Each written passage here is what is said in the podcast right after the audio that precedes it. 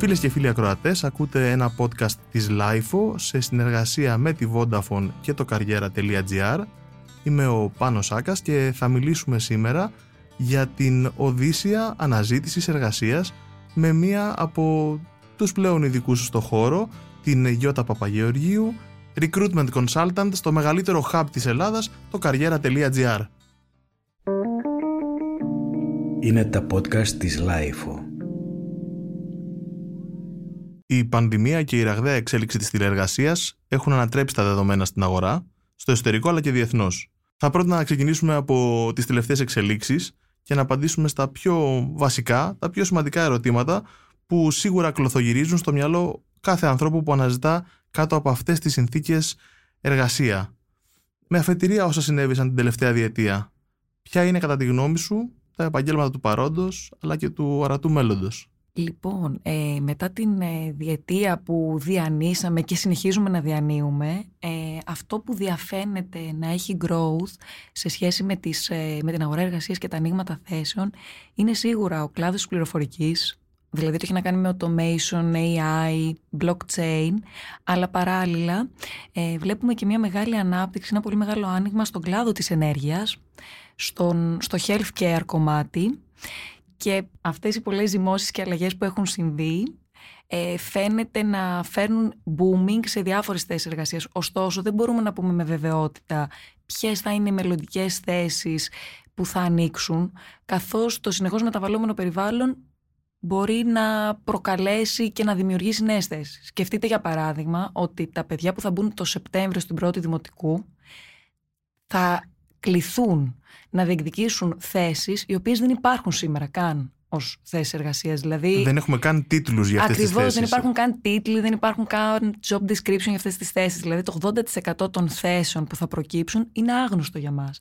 Άρα, θα ήταν λίγο επίφοβο να κάνουμε προβλέψεις για τις θέσεις που θα υπάρξουν. Ερώτηση εκτός σενάριου. Υπάρχουν και θέσεις που τώρα υπάρχουν, αλλά στο μέλλον θα χαθούν; Πιστεύω πως ναι. Και σε σχέση με το κομμάτι του AI, ε, που ανοίγει και αυξάνεται.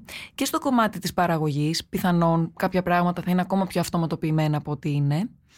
Αλλά παρατηρούμε και θέσεις οι οποίες ε, καλύπτονται πλέον με υβριδικούς τρόπους. Δηλαδή εν μέρει από συστήματα, εν μέρει από ανθρώπους Εντάξει, ανοίγει και μια θέση εργασίας εκεί για, το συντορι... για τον συντηρητή, του συστήματος. Σωστό, πολύ σωστό. Αλλά από την άλλη, ίσως κόβεται κάποια βάρδια από τη βασική δουλειά. Ακριβώς. Δηλαδή, η τεχνητή νοημοσύνη υπάρχει πιθανότητα στο μέλλον να καταργήσει. Τι να σου πω τώρα.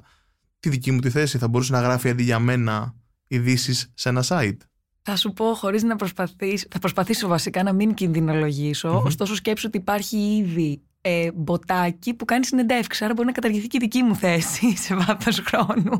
Δεν ε, μπορώ να το ξέρω. Ε, θέλεις, θέλεις το βράδυ να πάμε και να τραβήξουμε την πρίζα από αυτό το σύστημα για να ε, σώσουμε τη δουλειά μας; Θα σου πω, ε, θέλω να μάθουμε να χρησιμοποιούμε αυτό το σύστημα ε, για να γίνουμε καλύτεροι.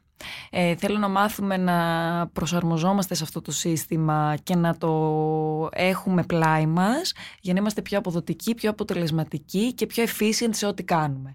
Κάπως έτσι εγώ το βλέπω, πέρα από την πλάκα που κάνουμε ε, και χαρακτηριστικά με ρωτάνε και οι φίλοι μου και μου λένε τώρα που είναι το AI, τι θα κάνω, θα χάσω εκείνη τη δουλειά μου, το ένα το άλλο. Όχι, δεν θα πιστεύω ότι θα χάσουμε, γιατί πάντα ο ανθρώπινος παράγοντας ε, είναι το ανταγωνιστικό πλεονέκτημα μιας εταιρείας. Αυτή είναι και η αρχή του HR, είναι και η αρχή της εταιρείας μας.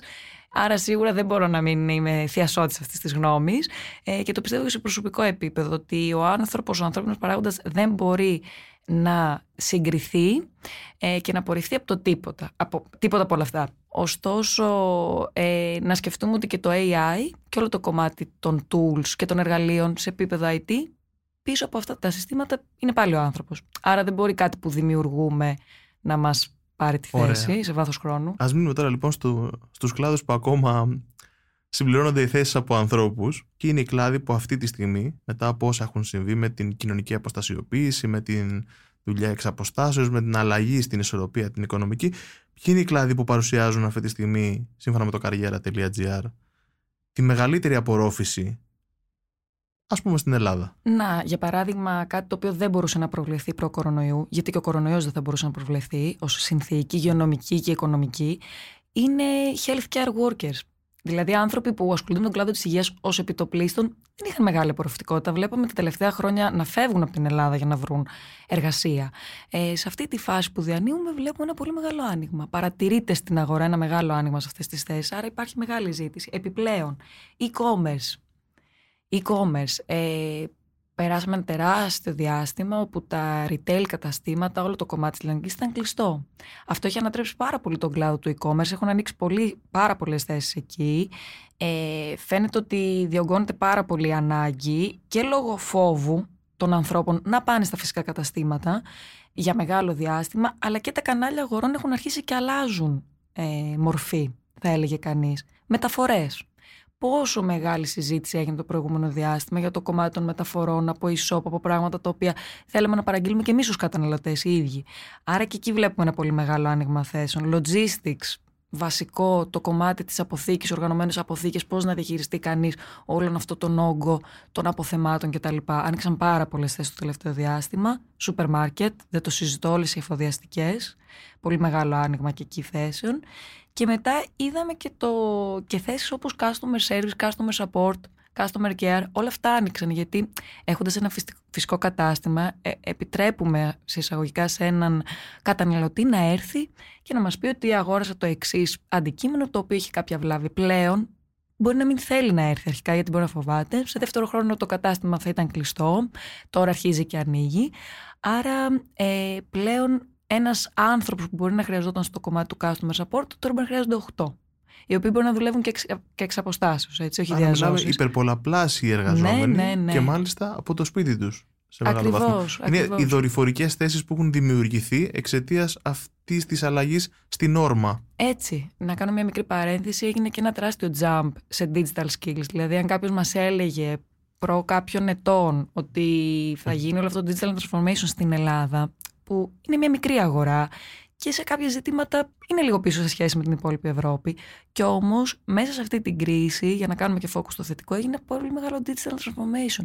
Και σε basic knowledge, σε πολύ βασικές γνώσεις. Για παράδειγμα, υπήρχαν εταιρείες στην Ελλάδα οι οποίες μπορεί να είχαν ε, στελεχώσει ανθρώπους που δεν ήξεραν να χρησιμοποιήσουν σωστά το email τους, ή να χρησιμοποιήσουν σωστά το calendar, ή να στείλουν μια πρόσκληση για μια τηλεδιάσκεψη. Πλέον αυτό έχει έτσι εξαφανιστεί ως αδυναμία, γιατί αναγκάστηκε και ο κόσμος να προχωρήσει προς τα μπροστά και να αναπτύξει τις δεξιότητές του, τις digital, ακόμα και αυτές τις βασικές. Υπήρχαν επίσης εταιρείες στην Ελλάδα οι οποίες δεν είχαν ε, τους υπολογιστές, δεν είχαν τις κάμερες, δηλαδή δεν είχαν το κομμάτι του εξοπλισμού για να μπορέσουν να αντέξουν και να προσαρμοστούν σε αυτή τη νέα συνθήκη. Και όμως πολύ γρήγορα προσπάθησαν, έτρεξαν αυτό το μαραθώνιο και έκαναν catch up με τη συνθήκη.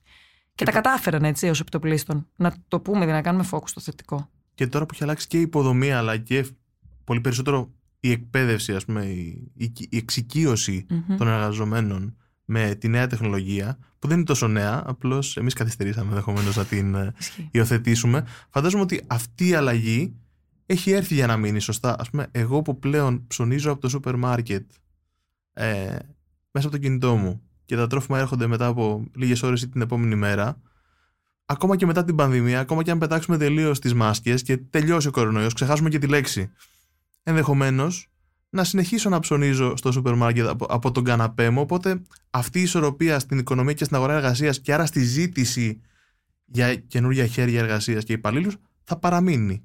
Πιστεύω πως ναι. Θεωρώ ότι κάποιες από τις αλλαγές ήρθαν για να μείνουν, θα παγιωθούν.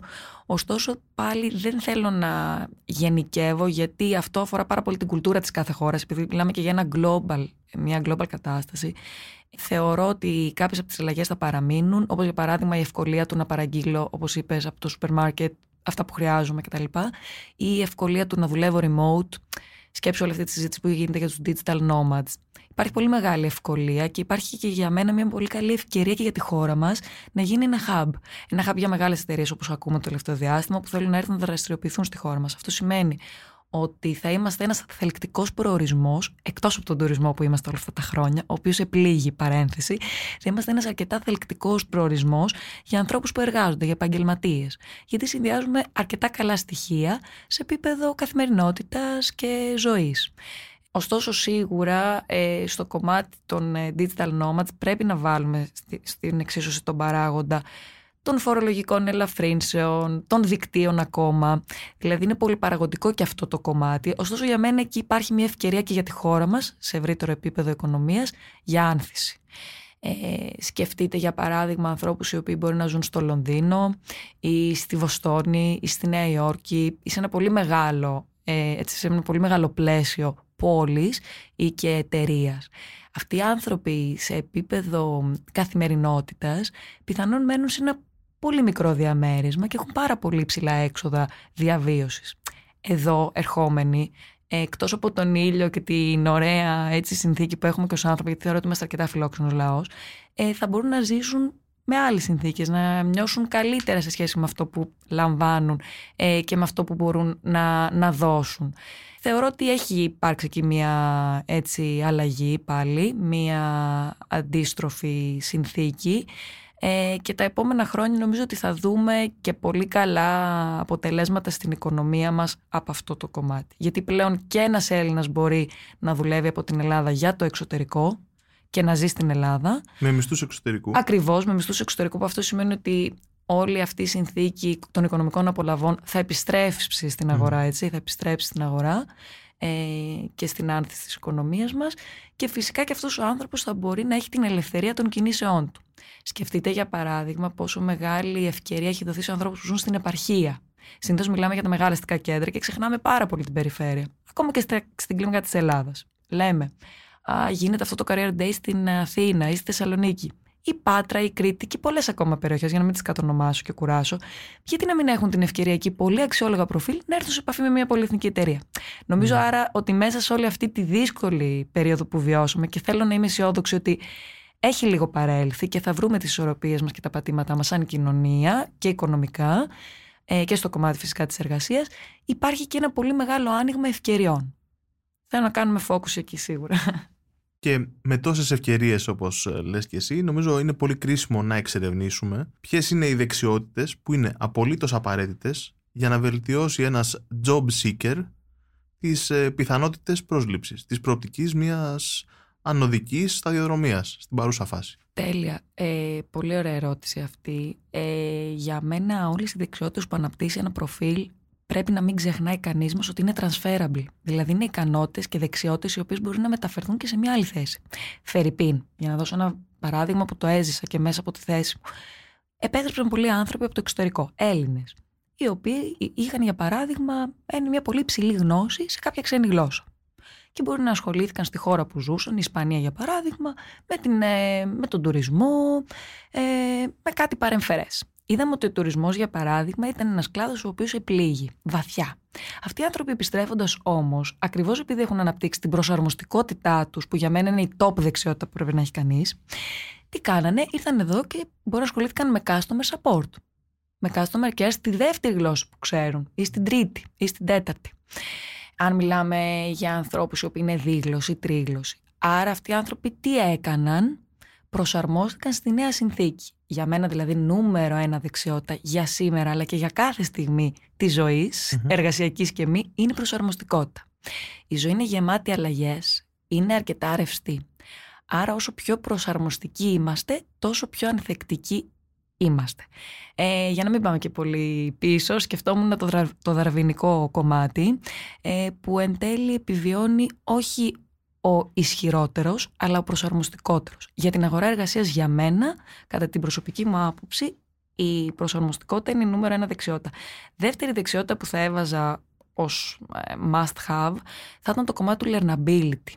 Δηλαδή πώς μπορώ να μάθω ή να ξεμάθω, σε εισαγωγικά, ε, μία δεξιότητα.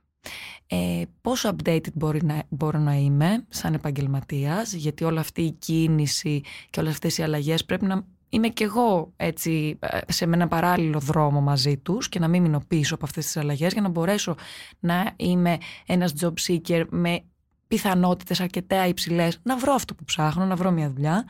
Ε, δηλαδή το κομμάτι του learnability είναι πάρα πολύ βασικό και τέλος νομίζω μια δεξιότητα η οποία βγήκε έτσι γεννήθηκε μέσα από το πλαίσιο του κορονοϊού είναι το self-time management Γιατί πλέον δεν έχω κάποιον ο οποίος θα μου κάνει manage, ε, θα μου προτεραιοποιήσει ε, τι πρέπει να κάνω. Είμαι μόνος μου σε αυτό.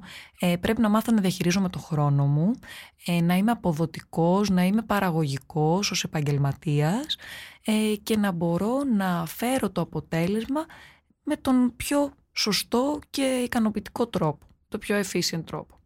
Άρα, αν μου έλεγε κανείς είναι πολλές οι δεξιότητες που πρέπει να έχεις σίγουρα, αλλά τρεις βασικές θα ήταν adaptability, learnability ε, και self-time management αυτή τη στιγμή. Για Προσ, μένα προσαρμοστικότητα λοιπόν. Ναι, ναι, ναι, η δυνατότητα να μαθαίνουμε mm-hmm. καινούργια εργαλεία και η δυνατότητα να διαχειριζόμαστε πολύ σωστά το χρόνο μας στο πλαίσιο της εργασίας μας με βάση και την προοπτική που θέλουμε ας πούμε, να ακολουθήσουμε ενδεχομένως, να διεκδικήσουμε. Ακριβώς. Πολύ ωραία. Και δεν θα το έβαζα ως δεξιότητα επειδή μίλησες για διεκδίκηση.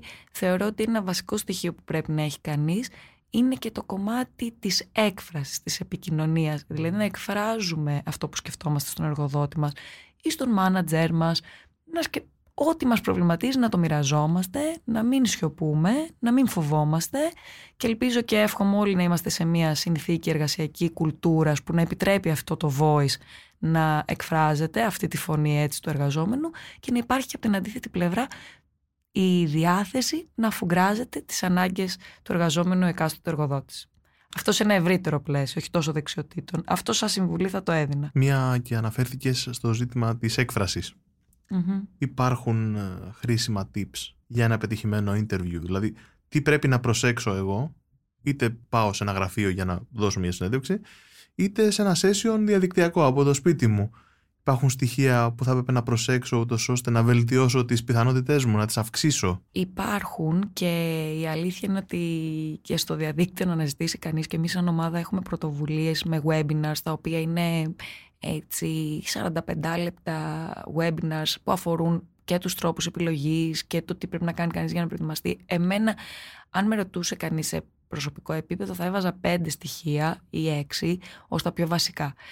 Πολύ καλή γνώση του εργοδότη, με ποιον άνθρωπο μιλάω, με ποια εταιρεία, να έχω αναζητήσει, να έχω προετοιμαστεί, να έχω κάνει αν θέλεις και μια χαρτογράφηση ακόμα και του ανταγωνισμού μιας εταιρείας. Ποιες είναι οι αξίες της εταιρείας, ποια είναι η κουλτούρα της εταιρείας, να έχω προσπαθήσει να λάβω όσο το δυνατόν περισσότερη πληροφορία και από διαφορετικές πηγές για να είμαι προετοιμασμένος, προετοιμασμένη ε, σε οποιαδήποτε ερώτηση και να δείξω ακόμα και αν δεν υπάρξει ερώτηση την καλή γνώση που έχω για την εταιρεία και για τον άνθρωπο ακόμα που μιλάω, για τον συνεντευκτή μου. Ζούμε στην εποχή της πληροφορίας.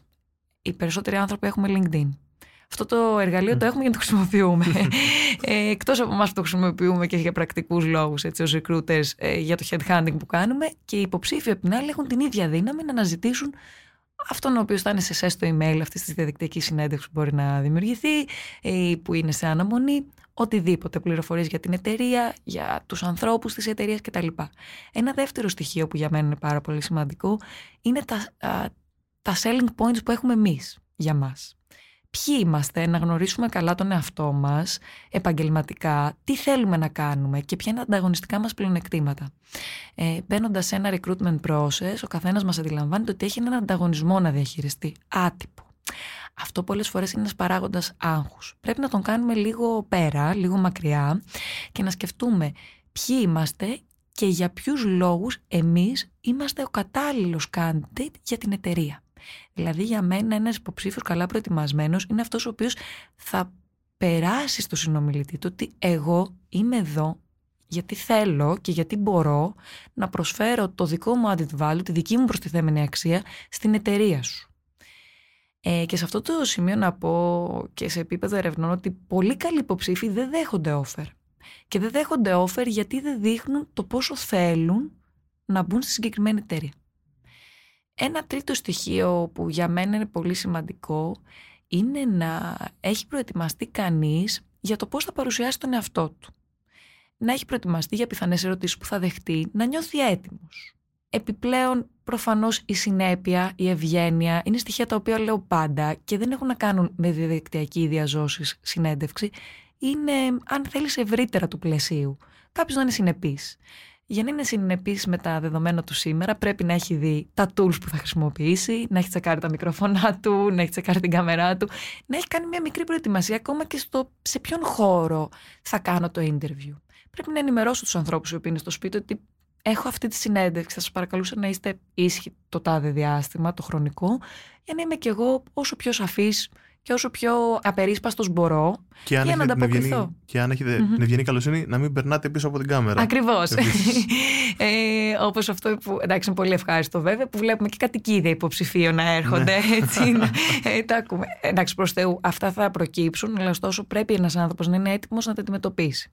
Γιατί η τεχνολογία επίσης μπορεί να μην είναι με το μέρος μας στη διάρκεια της συνέντευξης. Μπορεί να υπάρχει ένα, να γίνει ένα shutdown στον υπολογιστή, να κλείσει. Άρα σε έχουμε και ένα plan B.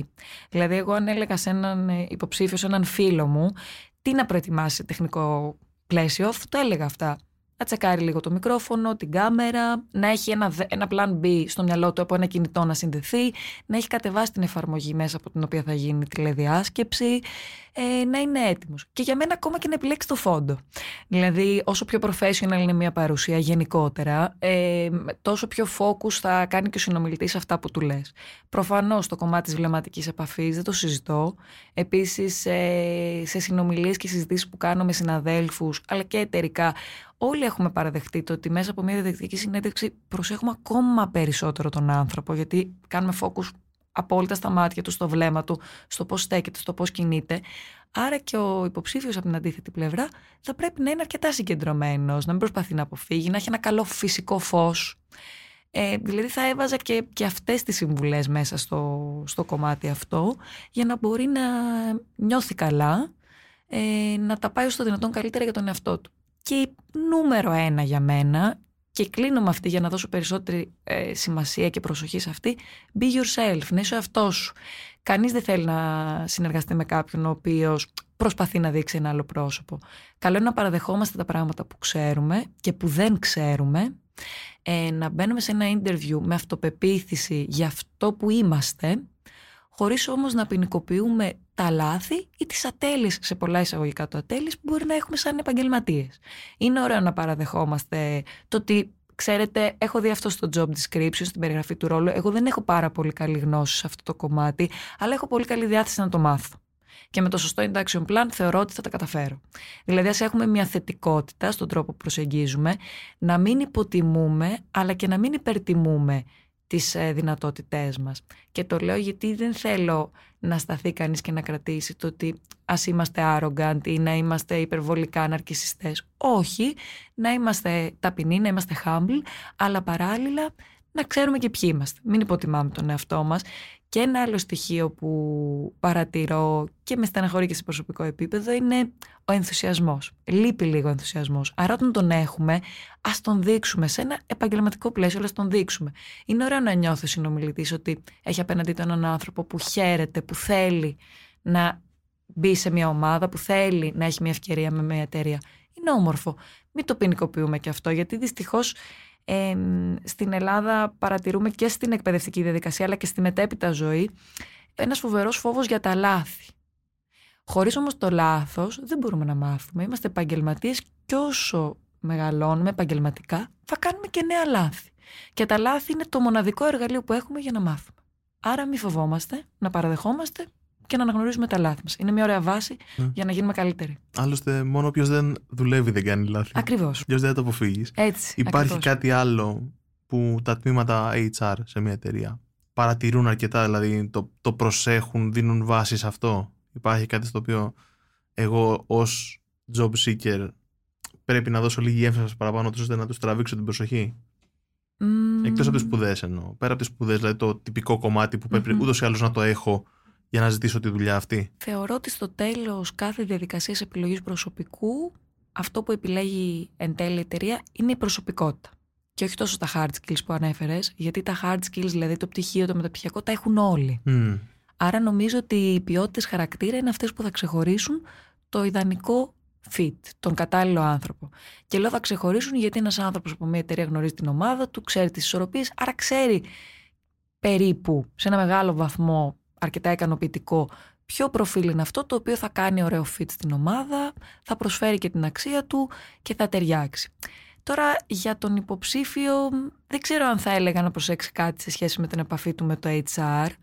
Ε, θα στεκόμουν πάλι σε αυτά που προανέφερα Εντάξει. Ωραία. σε επίπεδο συμβουλών. Πώς θα μπορούσε ένας εργαζόμενος που μπαίνει για πρώτη φορά στην αγορά εργασίας, κερδίζω τη δουλειά, μπαίνω, είναι δική μου, να δημιουργήσει μια καλή έξωθεν επαγγελματική εικόνα Ωραία. στα social media, ας πούμε. Μμμ. Ε, επίσης τα social media είναι μια πραγματικότητα. Ε, θα έλεγα ότι ο καθένας μας σε κάποιο βαθμό οφείλει να κάνει ένα personal branding strategy, όσο περίεργο και να ακούγεται, αλλά αυτό πρέπει να κάνει, δηλαδή να σκεφτεί ποιος θέλω να είμαι επαγγελματικά και αυτός που είμαι πώς θέλω να φαίνεται. Δηλαδή να είναι όλο ευθυγραμμισμένο. Για παράδειγμα, αν κάποιο social media που μπορεί να χρησιμοποιεί δεν είναι ιδιωτικό και είναι δημόσιο, οφείλει να σκεφτεί πριν αναρτήσει κάτι, ε, πριν κοινοποιήσει κάποια σκέψη του σε σχέση με την αγορά ή με το αντικείμενό του, πώς αυτό θα φανεί και τι αντίδραση μπορεί να προκαλέσει στους ανθρώπους που είναι συνδεδεμένοι, είτε είναι connection, είτε είναι followers, οτιδήποτε. Ε, υπάρχει μια πολύ μεγάλη συζήτηση για το personal branding. Εγώ αυτό που θα συμβούλευα σε προσωπικό επίπεδο, ειδικά για ανθρώπους οι οποίοι είναι junior και έχουν, όπως είπες, πάρει την πρώτη τους δουλειά και είναι σε όλη αυτή τη συνθήκη στο να τη δημιουργήσουν την εικόνα τους, είναι να είναι active, να είναι ενεργοί στα social media. Και λέγοντας ενεργοί εννοώ να είναι σε groups, να είναι σε communities, ακόμα ακόμα και να δημιουργήσουν ένα δικό τους community για κάτι που τους αφορά, να κοινοποιούν και να επικοινωνούν ιδέες τους, να μπαίνουν σε ωραίες συζητήσεις, να διαβάζουν, να είναι updated για το αντικείμενό τους και σε όλο αυτό το πλαίσιο του knowledge sharing να εκφράζονται πάλι. Να εκφράζονται σε σχέση με μια τάση που μπορεί να έχουν δει ότι υπάρχει με κάτι που τους απασχολεί.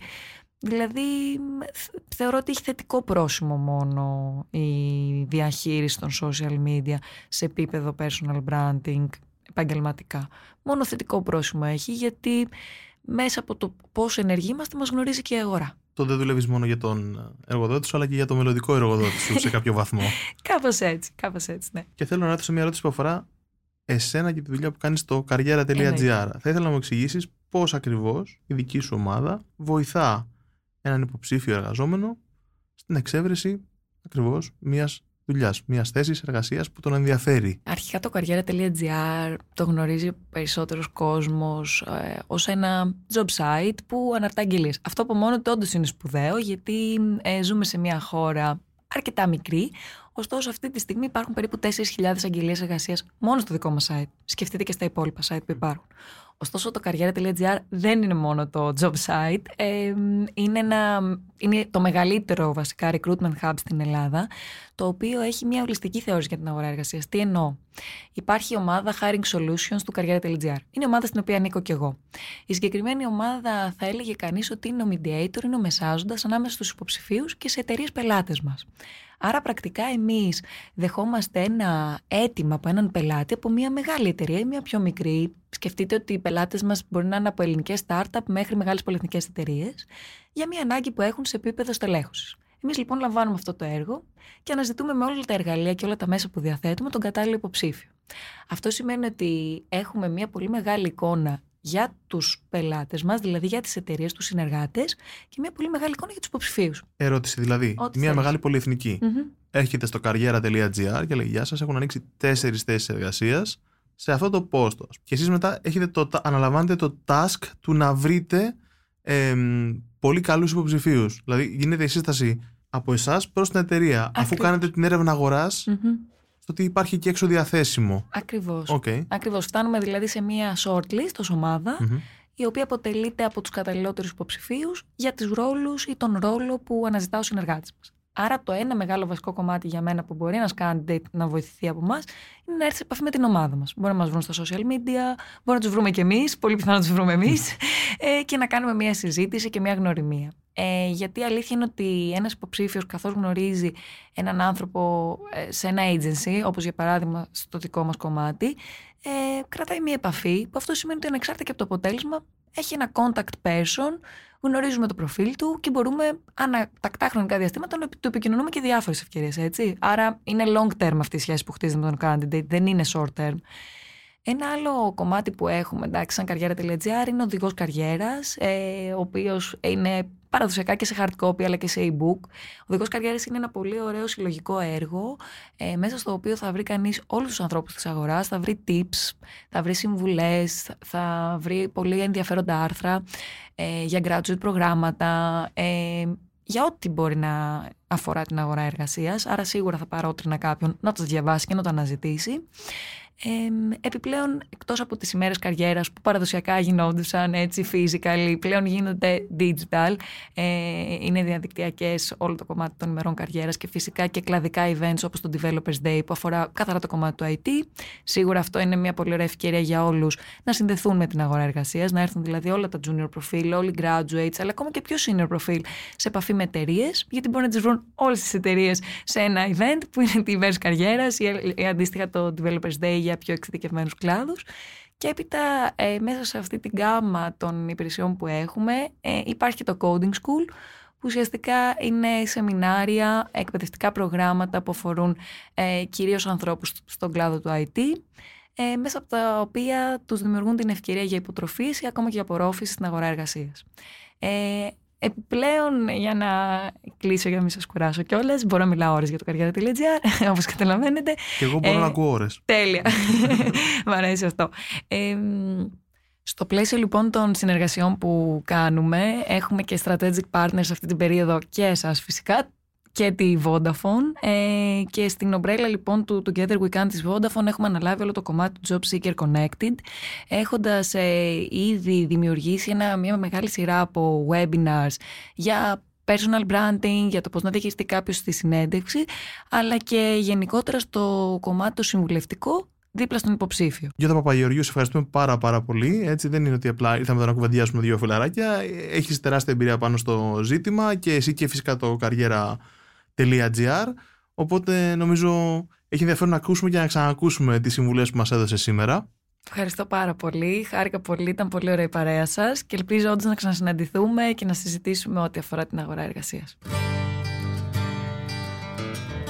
Λοιπόν, ακούσατε το πρώτο podcast της LIFO του προγράμματος Job Seekers, ε, μια συνεργασία της LIFO με τη Vodafone και το καριέρα.gr. Μείνετε συντονισμένοι, έπεται συνέχεια.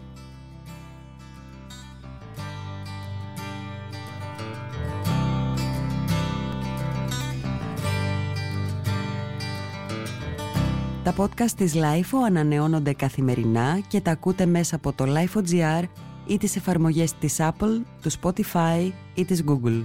Κάντε subscribe πατώντας πάνω στα αντίστοιχα εικονίδια για να μην χάνετε κανένα επεισόδιο. Είναι τα podcast της LIFO.